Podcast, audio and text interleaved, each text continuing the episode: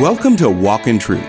These are the Bible teachings of Pastor Michael Lance, equipping you to reach out with God's truth to all people and how to apply that truth to today's issues, trends, and culture. You can learn more about the program and our church when you visit walkintruth.com. And join us tomorrow for Pastor Michael's teaching in Isaiah 57 called He Revives the Heart of the Contrite. Isaiah 57 is what you want tonight. Isaiah 57. So, if you're new with us, we've been working our way through the book of Isaiah.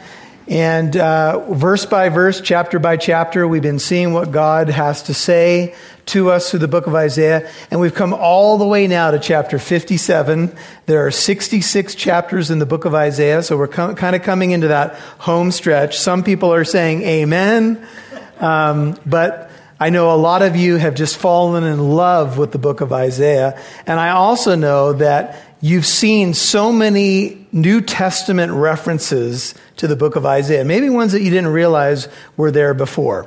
Of course, the focal point of the book of Isaiah is chapter 53. Because there we have the introduction, um, and it's one of four servant songs to the servant of Yahweh, and he is the Messiah. And in that majestic chapter of chapter 53, Jesus is put on display 700 years before he was ever born. And we get some detail about what he would do, how he would be crushed for our iniquities, how he would bear our sorrows and our griefs, how the Lord would lay upon him the iniquity of us all. And then what followed Isaiah 53 is response chapters. A worldwide invitation goes out in Isaiah 55, 6, and 7. And God says to the wicked, turn from your way, call upon me while I'm near, while I can be found, and the door will be opened up to you. Isaiah 55 begins by telling us that what we, when we come to the Lord, we don't have to buy our way in. The price has already been paid. It's free. All we have to do is enter in by faith and turn from our sins. And then as we looked at Isaiah 56 two weeks ago, we realized that God was saying, though, when you turn from those sins, if salvation is going to be real, there's going to be fruit in keeping with repentance. There's going to be some way to measure the conversion on the inside by what happens on the outside. Now, we've been quick to point out that it is by grace that we have been saved through faith. Good works do not save us, but they do testify to a true salvation. Good works are the fruit that flow from the root of grace, saving grace, and faith in Jesus Christ. There is going to be some evidence that you know the Lord in your life. Now, you can have seasons where you have a dry patch, you can have ups and downs, but in the end, there's going to be some fruit that remains, and it's fruit in keeping with repentance. As God uh, addresses these issues through Isaiah, he ends by addressing the leadership in Israel. Because Israel was known as God's people. Jerusalem was God's city. So, how could the people of God, the apple of his eye, miss it?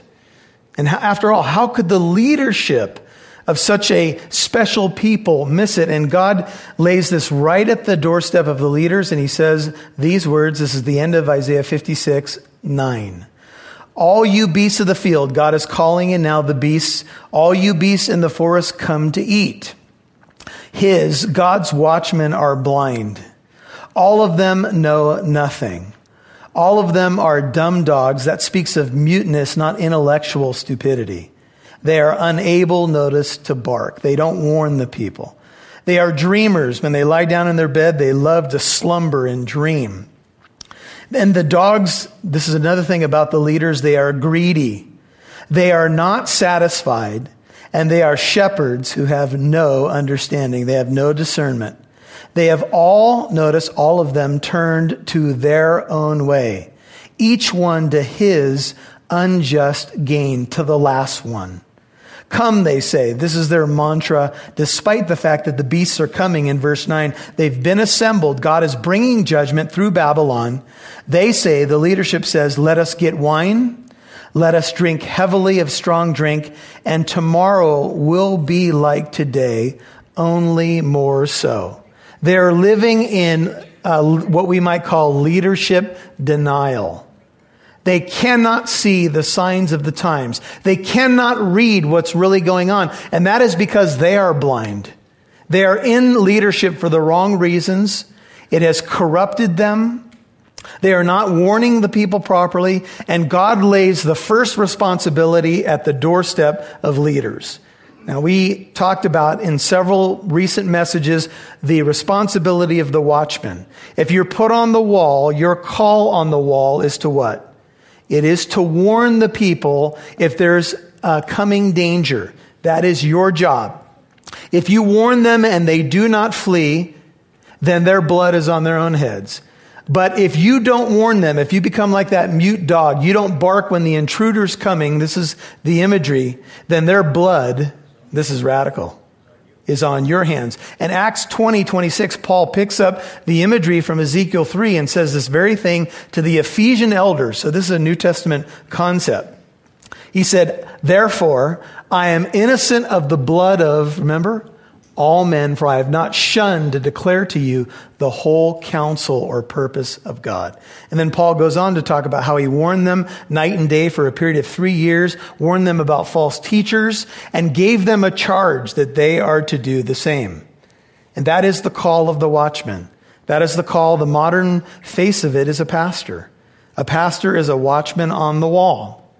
And our job is to make sure the, sh- the sheep are not only equipped, but to make sure that they are uh, spared from wolves in sheep's clothing. And that's why oftentimes you will hear me say very straightforward things from this pulpit because I don't want you to be in any way manipulated or ripped off uh, by those who are false prophets or uh, wolves in sheep's clothing.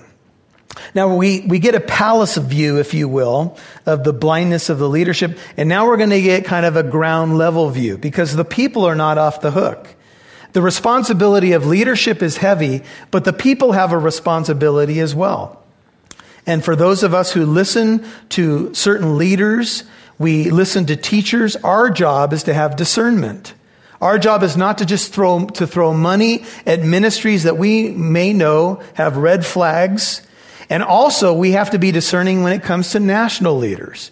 Now, a lot of people are struggling with, you know, the idea of how do I vote in this election? And I said this two weeks ago, I'll say it tonight.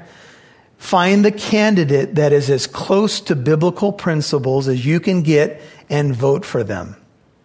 Because if you don't vote, then don't complain. If you sit there on the sidelines and you don't cast a vote, to try to at least bring change to this nation. You live in a democratic society and you can weigh the issues. There's plenty of information available to all of us to know where candidates stand on issues that are important to God. Um, all the way from the lowest uh, issue that you can think of to the highest one, from social issues to abortion from things that have to do with uh, the sanctity of marriage, the sanctity of life, the view of Israel. These are all things that should be on your radar screen to see how your leaders measure up to God's word. Your ultimate objective standard is God's word, not anything else, not my opinion, not somebody else's opinion on some uh, television show. It is the word of God that becomes the standard of measure for everything. Now, keep in mind that when you vote in terms of national elections, you're not voting for a pastor, right? It would be nice if we, I suppose, if we had a pastor in the White House, but that's not what we're going to get, right? You're voting for a leader of a country, so you have to keep that in mind when you're trying to understand how to discern um, through these difficult issues. Now, in 57.1, uh, the implication is clear, and I, and I showed this to you as we ended last time, that there were righteous people speaking out against the corrupt leadership of Israel. Notice it says in 57:1, the righteous man perishes, and no man takes it to heart. And devout men, the combination of Hebrew words includes the word hesed, which speaks of the unfailing love of God, but here it's the unfailing love of devout men. Men, you could put it this way, of unfailing love are taken away, while no one understands for the righteous man is taken away, notice, from evil. Now, we'll talk about that in a moment, but the first thing I want you to see is that though there were many corrupt leaders in Israel, there were righteous men and they were few and far between, and they were calling the nation out. They were saying to the, to the leaders of the nation, you can't behave that way. That's not the way we worship here. That's not what we do here.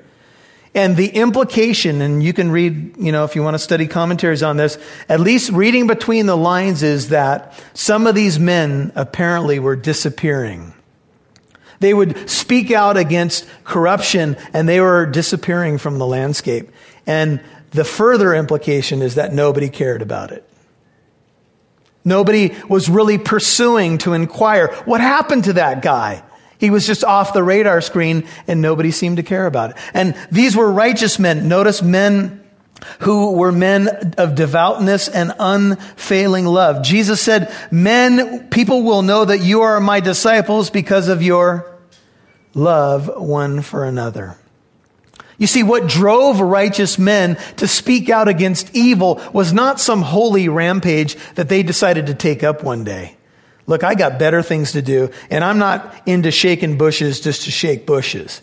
But I will tell you this when I see something evil and something that hurts the heart of my God, then it is, uh, it is incumbent upon me to do what? To say something. These were men of unfailing love. They were devout men. And in their generation, they were concerned about the same things you're concerned about children and grandchildren, and what's going to happen to our nation. What's going to happen to the city that I love, the people that I love? That's why they were concerned. These were real issues for their day.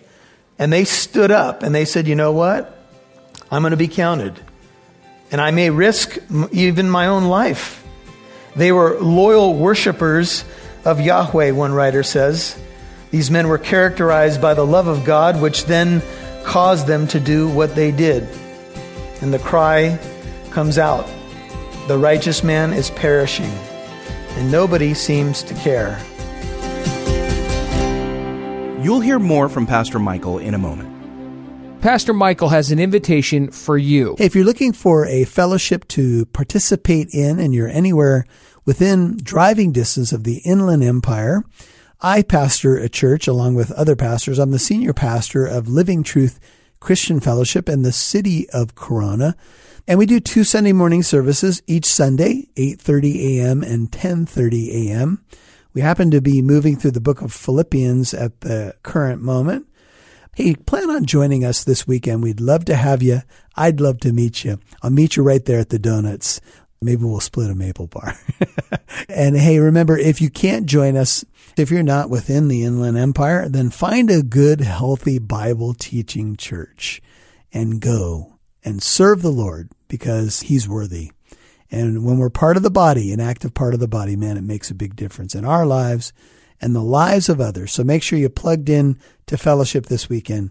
God bless you. Learn more about Living Truth Christian Fellowship in Corona, where Pastor Michael Lance serves as senior pastor, when you visit walkintruth.com or call 844 48 Truth. That's 844 48 Truth. We'd love to see who's listening, so please connect with us on Facebook, Twitter, or Instagram. Just do a search for Walk in Truth Show. Now, back to Pastor Michael Lance right here on Walk in Truth. That I love. That's why they were concerned. These were real issues for their day. And they stood up and they said, you know what? I'm going to be counted. And I may risk even my own life. They were loyal worshipers of Yahweh, one writer says. These men were characterized by the love of God, which then caused them to do what they did.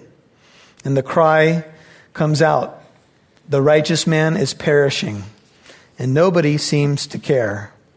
For the righteous man, look at the end of verse 1, is taken away. If you have um, the NIV, it says, he is to be spared from evil, or the King James says, the evil to come. Here's the cool thing. Here's the flip side of it.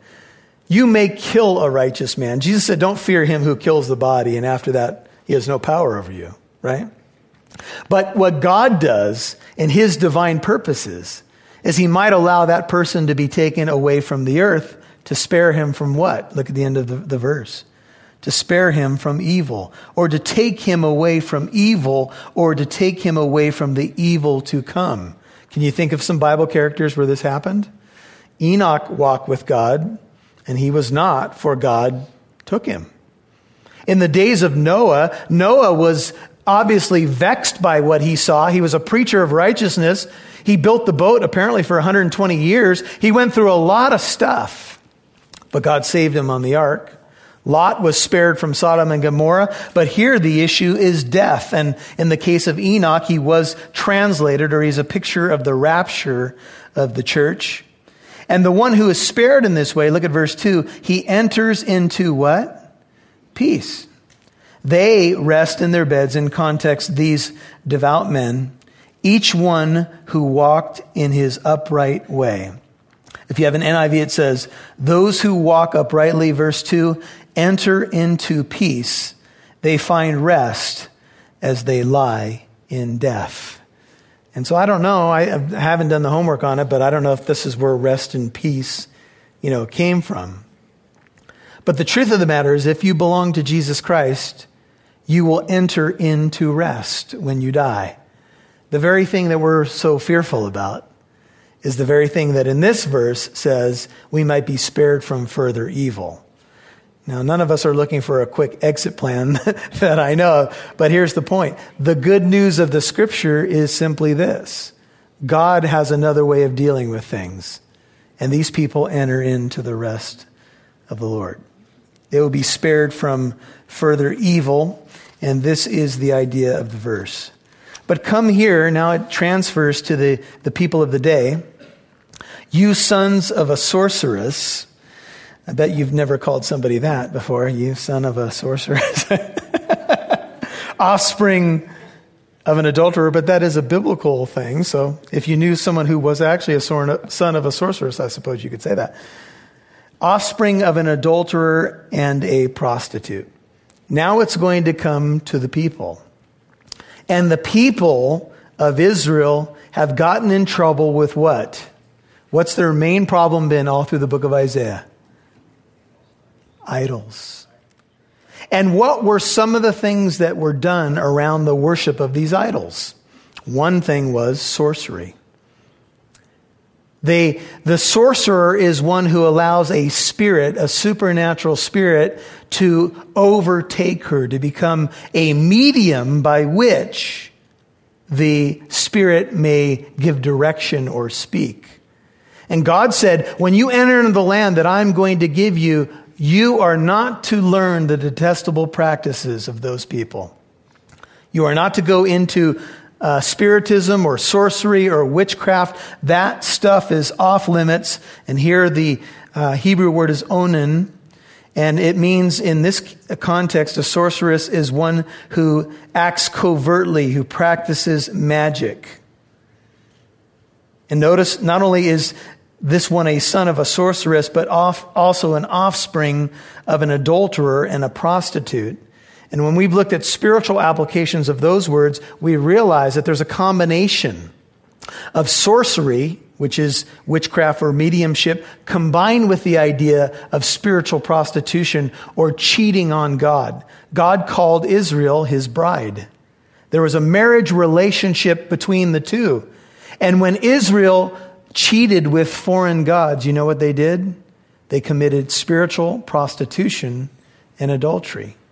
They left the covenant.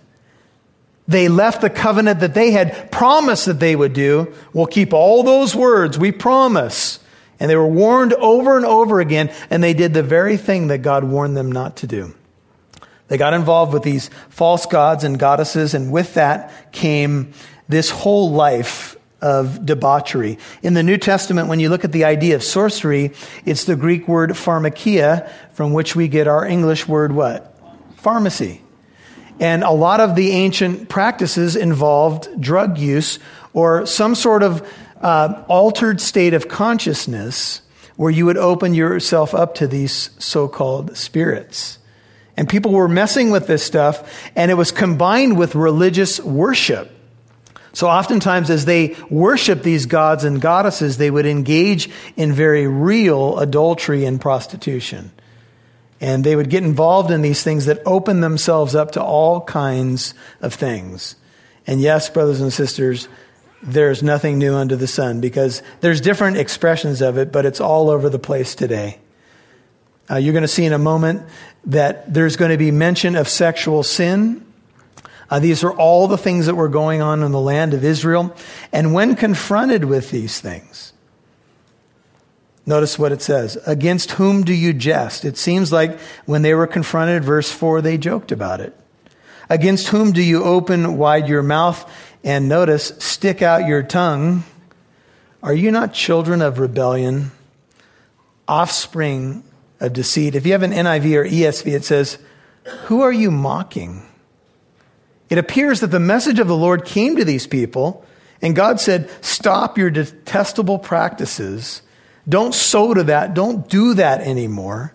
And they mocked God. And they mocked the messengers of God. And they said, Oh, yeah, right. And stuck out their tongues and said, You got to be joking. Have you ever heard that before? You got to be kidding me, Christian. What do you mean that's wrong? What do you mean I shouldn't be doing that? You see? And these are all doorways. And those of you who have been um, involved in these lifestyles, you know they become a doorway by which the devil can get a foothold in your life. And when they were confronted with it, well, they just laughed it off. You are those, verse 5, who inflame yourselves among the oaks. Oaks is a general word for a big tree here. Under every luxuriant tree, and of course the trees were connected with their pagan worship, who slaughter the children in the ravines under the clefts of the crags. I'm going to read several versions. New King James says, Inflaming yourselves, verse 5, with gods under every green tree, slaying the children in the valleys under the clefts of the rocks. And NIV says, You burn with lust among the oaks, and under every spreading tree you sacrifice your children in the ravines and under the overhanging crags. Go to the book of Ezekiel, chapter 16. Ezekiel 16. So, a big issue in our day is sexual sin, but another big issue in our day is abortion. Um, it's obviously a very devastating issue. It's a sin against God, um, but it's something that we can all say that maybe in our pre Christian days we were touched by in some way. And the warning goes out from God. You need to reconsider what you're doing because God ties their sexual sin to their slaughter of the children. And what we know today is even with all the discussion about the abortion issue, all the discussion about, you know, what should be the special cases. Well, let me say this to you. Wherever you stand on the issue, whether someone was raped or there was some sort of incest, and we decry that, that's horrible. If a child was born to that, would we then kill the child for the sin of the parents? That doesn't make sense. Whatever excuse we want to use, and that's the most extreme excuse, but let's say it's a poverty excuse. Let's say someone gets pregnant and says, I can't afford to take care of this child. Well, we wouldn't say, I'm going to kill my two year old because I can't afford it anymore. What we would do is find an alternative. We would say, if I can't take care of this child, then there's adoption options and many parents who want to adopt. There may be a family member who can help me. But the child should not pay for our sin. Why would we do that? Then we cause what's called a double evil to happen. You may be reeling for, from a mistake that you made or something that you're wrestling over, but then if that child is killed, then all of a sudden you can't change that. That's over. And now you, and this is what they don't tell you at Planned Parenthood, now you get to live with that for the, rest of your life. Those are deep pains. And I'm not here to condemn anybody because we've all made our mistakes. But this is the lie that we hear.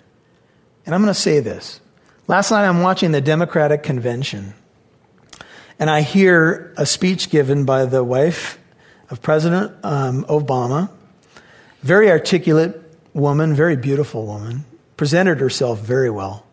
But she talked about a woman's right to choose, that our, our health care is our own and nobody should tell us what we're going to do with our bodies.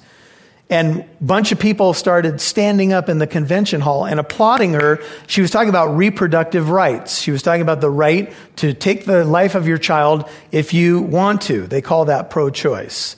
That's the rhetoric that we get. It's killing a baby, but they call it pro choice. So people are standing up in the hall, and as I'm watching this, the camera pans to a little five year old on top of her daddy's shoulder, and he's standing up applauding. And then the camera panned to a little baby that was sitting on uh, their mother's lap. And I was thinking, and then a lot of the speech was about the two daughters that they love, and I was just thinking, the irony and hypocrisy of this statement. The camera's showing children that we're talking about loving so much, and yet in your last statement, you just talked about killing them. There's something wrong. And all it is is couched in rhetoric. There's no pretty way to say it. We are killing babies.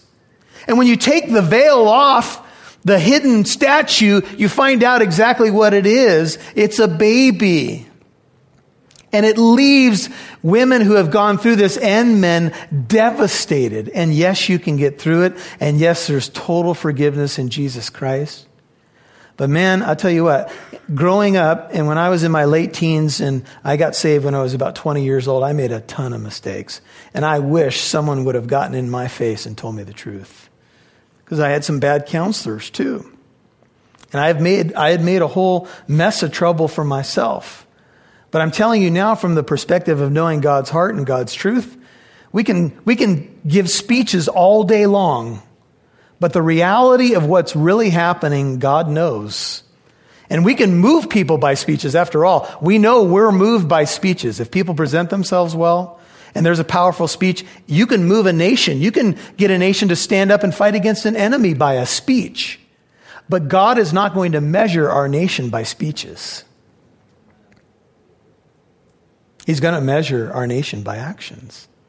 And that's what these chapters are about. They're about whether or not we will back up what we say by our actions. Now, there were two aspects of the Canaanite cults. Are you in Ezekiel 16? First, the fertility cult associated with the evergreen tree as a symbol of life and expressed in, there's no other way to say it, they expressed it in orgies.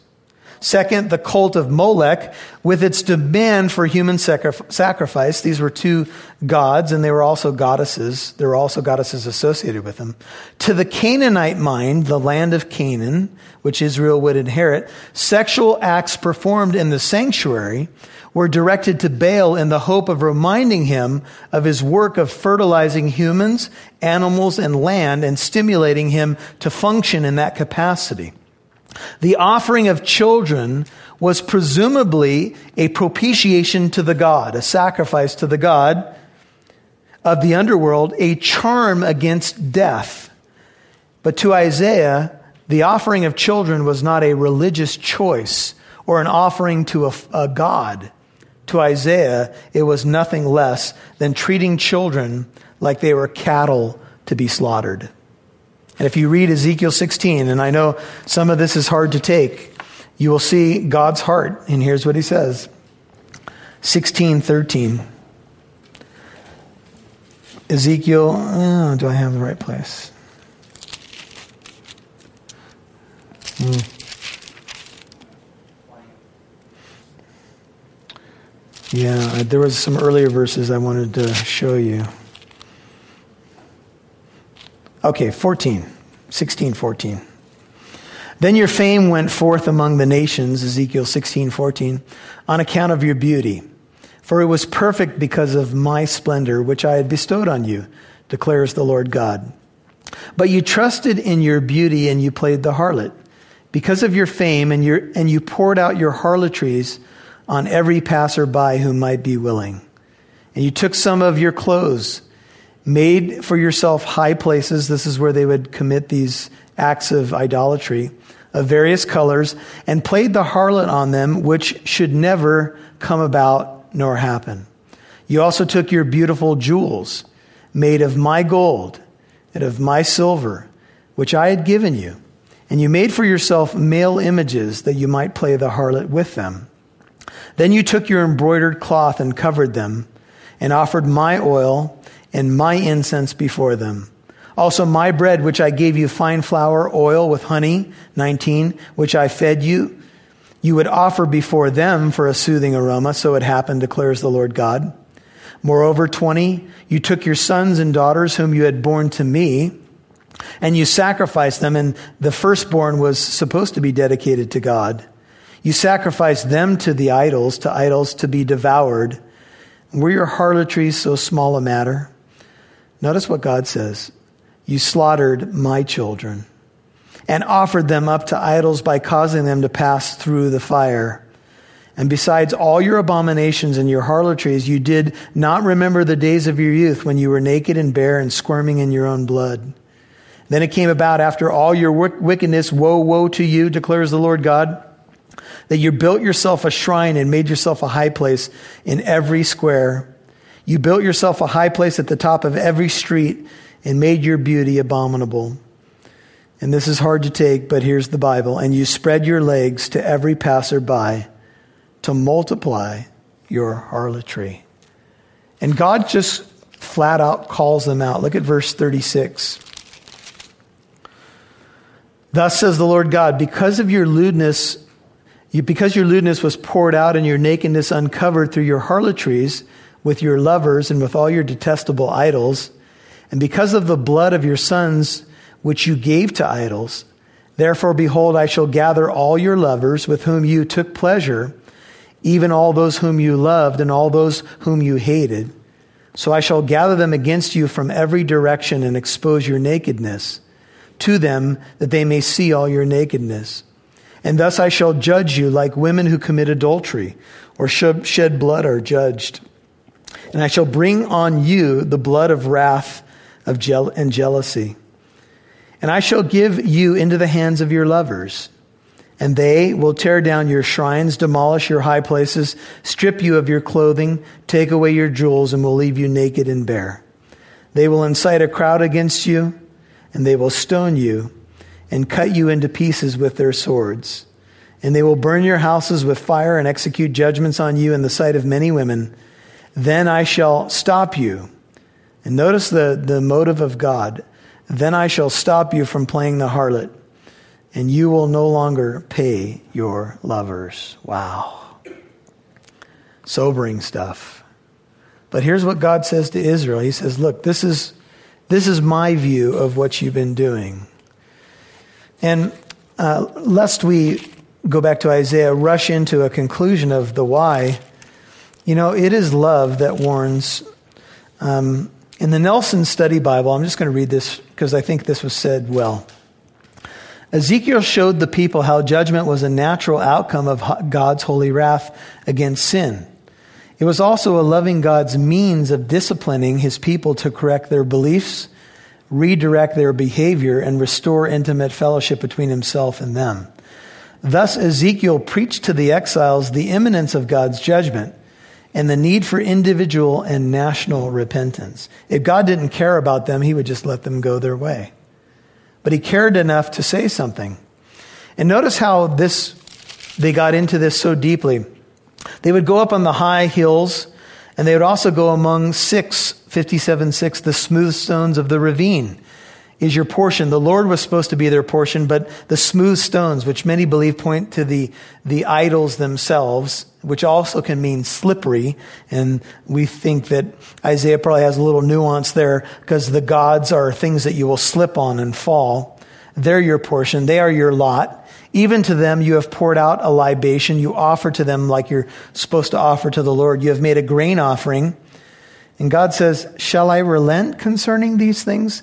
God asks a question. He knows what he's going to do, but he says this, and maybe you could answer this question if you were sitting in God's court.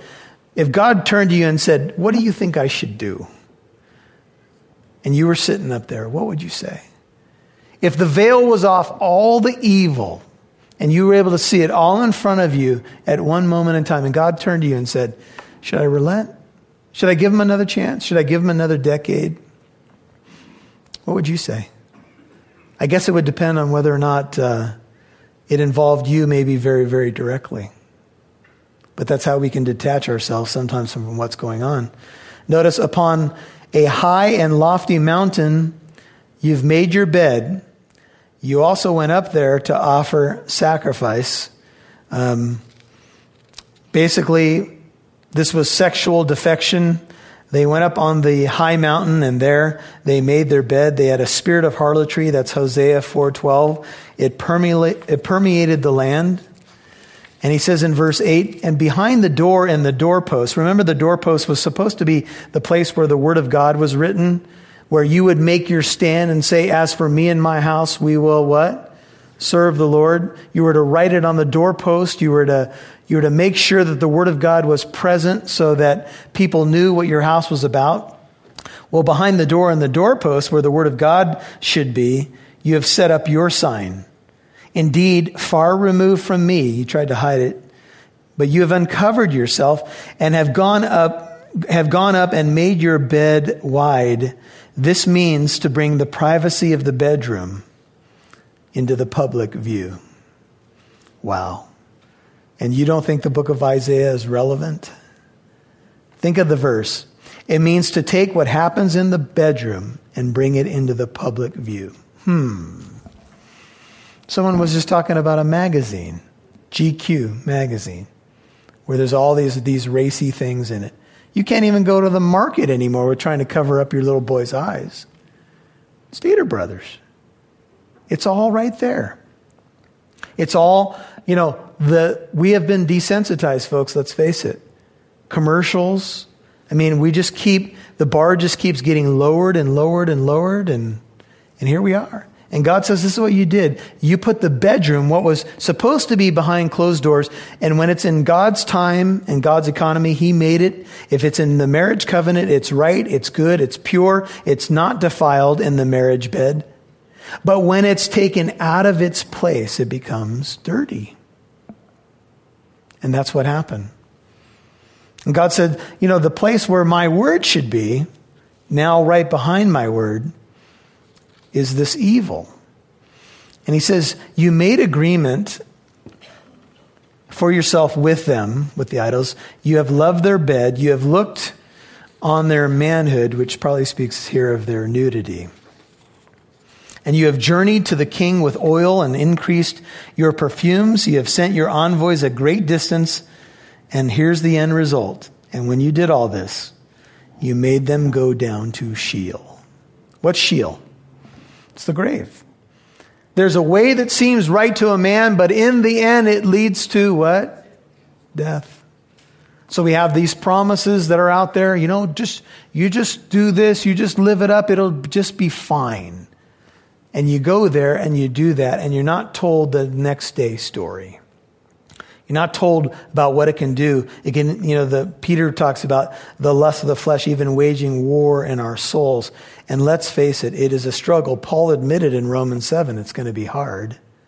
After all, that's why it's called temptation. It's tempting. If you didn't if it didn't tempt you, it would be no big deal. You just say, I don't like that, I don't want that. But temptation, this is a newsflash, by definition is tempting. That's why it's hard to deal with.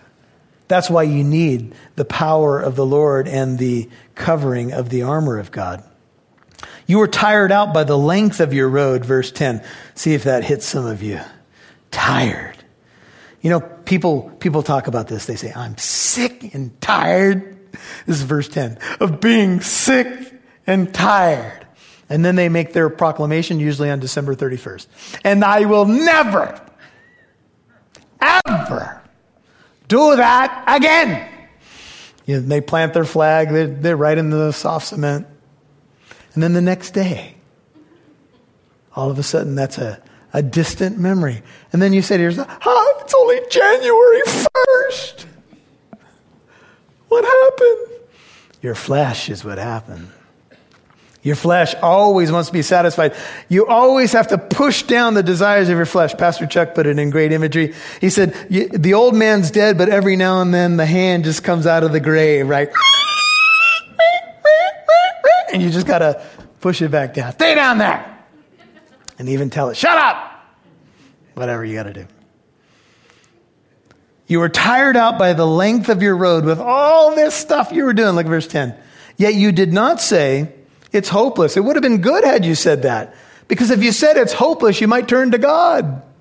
You might say, you know, if we've all come, hopefully you've all come to that moment where you realize you can't do it, you know, and hopefully you've realized you can't live the Christian life in your own power too. Have you come to that realization? Right? You need the Spirit of God right? So if you said it's hopeless, I can't do this, those are the times when many people are born again. In the cauldron of adversity, man. Lots of Christian testimonies happen right there. But instead of, you did not say it's hopeless, you found what? Renewed strength. Therefore, you did not faint. You just kept on going, man. Yeah, I can do this again. Yeah. Not in a good sense. And God says, Of whom were you worried and fearful, 11, when you lied and did not remember me? Nor give me a thought. Was I not silent even for a long time? So you did not fear me. God says, Because I didn't immediately deal with you, because I seemed to be silent in your life when it came to your choices and lifestyle, you didn't fear me anymore? And that's, that's the way we really are, let's face it. It takes sometimes a major wake up call for us to turn around we find renewed strength to run from God. And then we get smacked. And we say, Oh God. hey, we've all done it, so we just confess it. This is how we are, right? We got to come to that point. And God says in um, Psalm 50, 21, These things you have done, and I kept silence. You thought that I was just like you, but I will reprove you and state the case in order before your eyes. Now consider this, you who forget God, lest I tear you in pieces and there be none to deliver. And then God says what he wants. He who offers a sacrifice of thanksgiving honors me, and to him who orders his way aright, I shall show the salvation of God. Wow, very clear. I will declare your righteousness and your deeds, but they will not profit you. Even your own good works are filthy rags before the Lord. We'll see that in a few chapters in Isaiah. When you cry out, God says, okay, if you want them so bad and you keep running towards them, let your collection of idols deliver you. 13. But the wind will carry all of them up and a breath will take them away. But he who takes refuge in me shall inherit the land and shall possess my holy mountain. And it shall be said, build up, build up, prepare the way, remove every obstacle out of the way of my people. I don't know what's in your way tonight, but get it out of the way. This is a similar idea to stumbling blocks. And God says, get those obstacles out of the way. For thus says the high and exalted one. Now we're coming to remedy, and I know all of you are desperate for it. And this chapter is actually going to end on a pretty positive note. I just want you to know. Thus says the high and exalted one who lives forever, the eternal one, whose name is holy. I dwell on a high and holy place. Holiness is, uh, you know, the characteristic nature of God. And also, what does God say? With a contrite and lowly of spirit, in order to revive the spirit of the lowly and to revive the heart of the contrite. You could be asking yourself, but what's in it for the broken soul? What if I am crushed by my sin? What if I realize in a moment of time how desperately I need God? What should I do? And God says, if you are contrite, which is another way to, to be crushed or to make yourself low before God, you know what He will do? The high and exalted one who dwells in, in he's in holiness, you know, heaven is his throne, the earth is his footstool. He will dwell not only there, but he will come and dwell with the contrite and lowly of spirit. And what's his goal when he comes to you? Look at the middle of 15. He comes to revive you to life. That's his work. The moment that you say, Lord, I'm crushed by my sin, even as a Christian, sometimes we need to be here. I'm overwhelmed by the hopelessness that it brings, and the idols have betrayed me. God says, The moment that you are broken, He will come. He will make His way, if you will, from heaven and dwell with you, but not just be with you. He will come to revive your heart. That's His, that's his goal. He gets you to a place of brokenness to bring you life.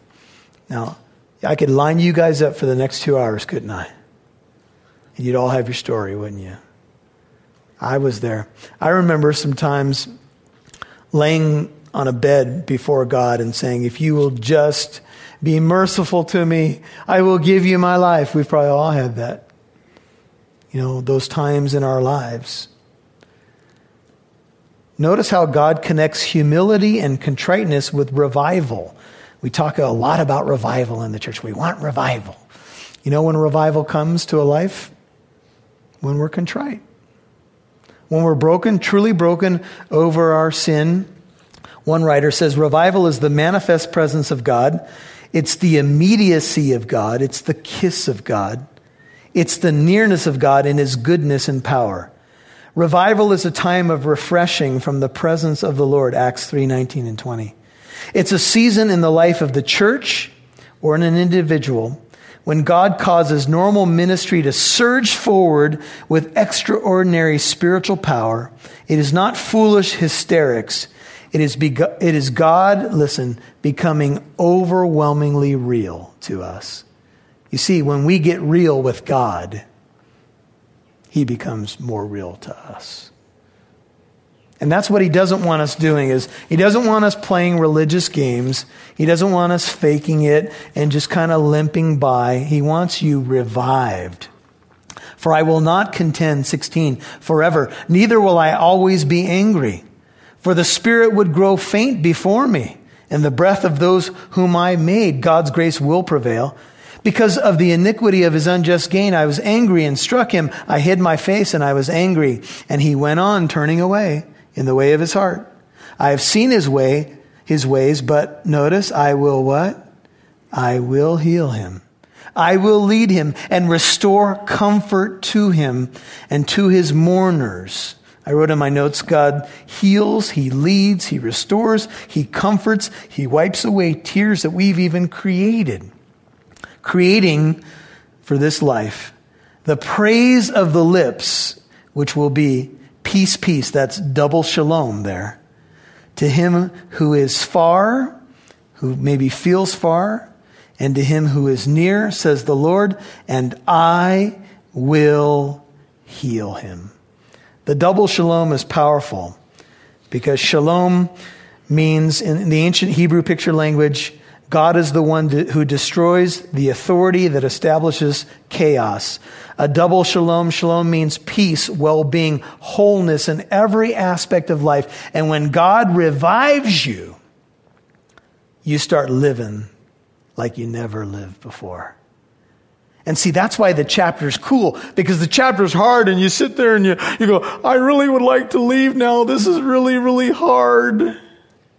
And then God all of a sudden just, just rushes the light of grace and he shows you that we're all in this boat. And God comes in with the reviving flood of the Holy Spirit and says, Now let me heal you. Forget about those idols. They're not going to do anything for you. I had to get your attention. And yes, I did. And now that you're broken, and now that you're contrite, and now that you're listening, here I come. And he comes in and he breathes life not dead idols. The life of God comes into you, and He comes and He dwells and He makes His holy habitation in you, and He gives you wholeness in every area of your life. Double shalom. Peace, peace. Destroys the author of chaos in your life. Get out of here, Satan. You've got no place in this life anymore. And all of a sudden, layer by layer, in what we call sanctification, He brings deeper levels of peace and joy and the likeness of God in your life, and you just go, wow.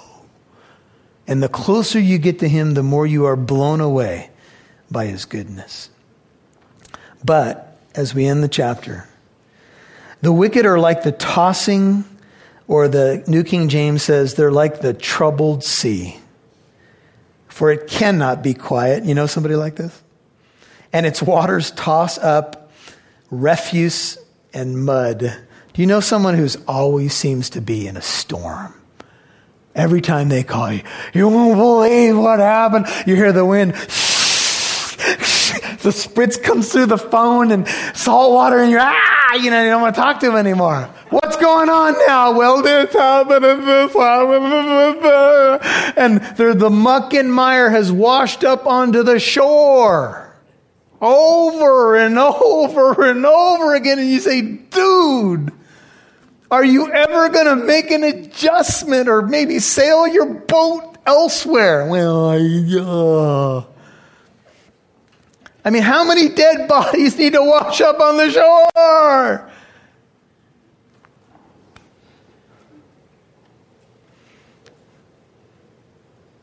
God says, There is no peace this is from God, says my God, for the wicked. There's no true peace for the wicked.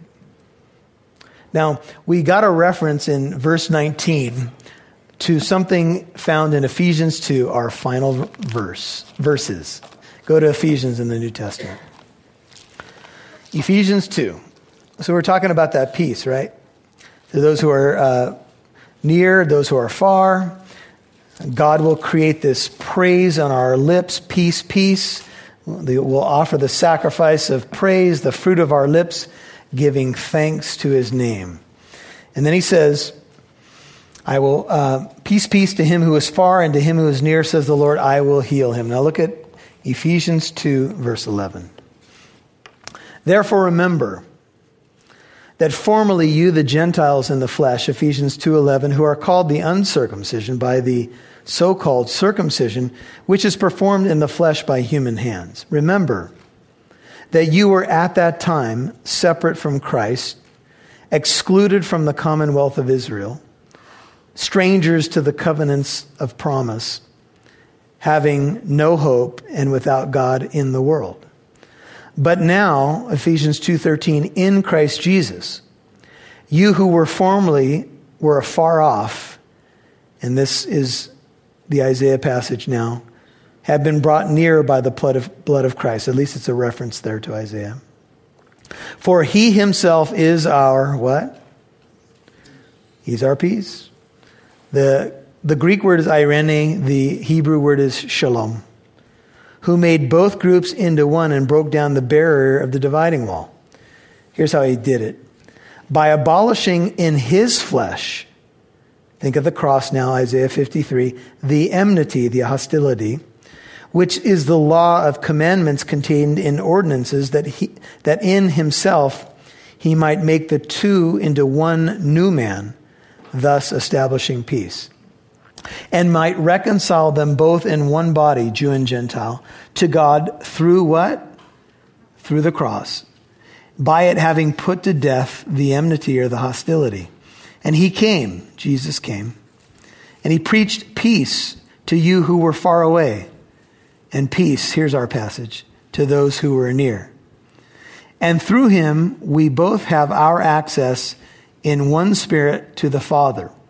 So then, you are no longer strangers and aliens, but you are fellow citizens with the saints and are of God's household, having been built upon the foundation of the apostles and prophets Christ Jesus himself being the cornerstone, in whom, in Jesus, the whole building being fitted together is growing into a holy temple in the Lord, in whom you also are being built together into a dwelling of God in the Spirit. Father, we thank you that despite all the mistakes that we have all made and the bumps and bruises that we even can sense as Christians and the, the wrestling with our flesh, which Seems like at different seasons of our lives, it can be more difficult than others.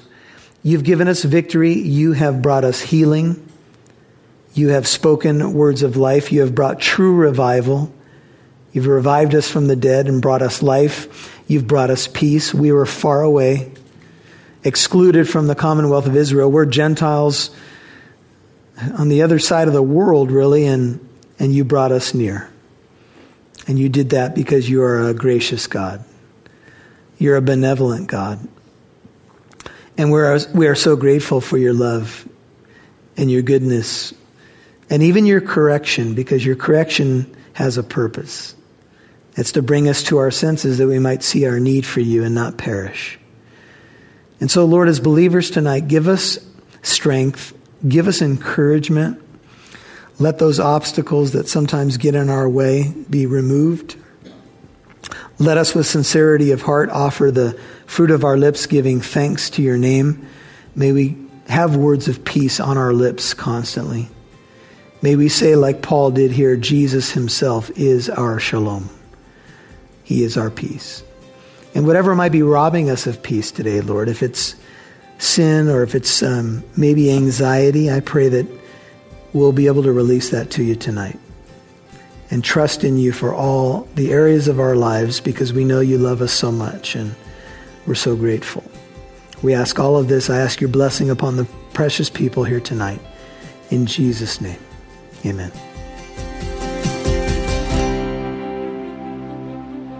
You've been listening to He Revives the Heart of the Contrite on Walk in Truth. That's Pastor Michael's teaching in Isaiah 57. If you missed any part of today's program, you can listen to Walk in Truth on our free Living Truth app or wherever you get your podcasts. You can also listen to our new mini-sodes called A Step Closer. And just so you know, we have free apologetic events from time to time, and they're called 633. And that's based on Matthew 633. Pastor Michael invites special guests, professionals in their fields, to talk about hard topics that affect the culture. In the past, we've had guest speakers that have talked about the issue of racism, Roe v. Wade, miracles, and how we as Christians can talk about those issues. You can watch those talks and many others on our Free Living Truth app and on our website, walkintruth.com. That's walkintruth.com. Now here's Pastor Michael before we go. A lot of you who are in the Christian community have been praying for revival for a long time. I'm one of them. You know, by God's grace, I've been walking with Him since the late 1980s. And, and that's a good amount of time. And uh, I've seen little pockets of revival, but I long to see a revival, indeed a great awakening happen, not just in America, but that's where my heart is, but really all around the world. And the good news is that the church is exploding in places like China and the Middle East. Uh, you're not hearing a lot of those stories, but there's incredible stories of growth and miracles in those places. Would to God, oh Lord, let it happen here. Let us see a powerful move of the Holy Spirit here. Revive our hearts. You say, what's the key? The key is in Isaiah 57. The Lord will move powerfully. He will uh, come near. He will do a mighty work in the heart of the contrite. Contrition is the key to revival, at least one of the keys. What does that mean? It means brokenness, humility. It means, oh Lord, we need you. Would you work in our land again? I know many of you have been crying out for years. Let's continue to pray and not lose heart. Well, the rest of the teaching in Isaiah 57 is now available to you on our podcast app. Just search for Walk in Truth on any of your favorite podcast apps. You might listen to iHeart. You might have Spotify, whatever it may be.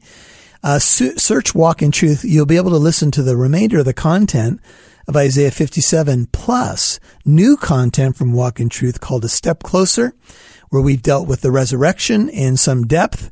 Uh, that'll bolster your faith. We've dealt with the Roe v. Wade leak decision, group discussions, uh, mini-sodes we're calling them, and they are powerful and I know they will benefit your life. Hey, if you have a topic that you would like for us to consider for a future podcast on a step closer, a ministry of walk in truth, would you email us today at contact at walkintruth.com?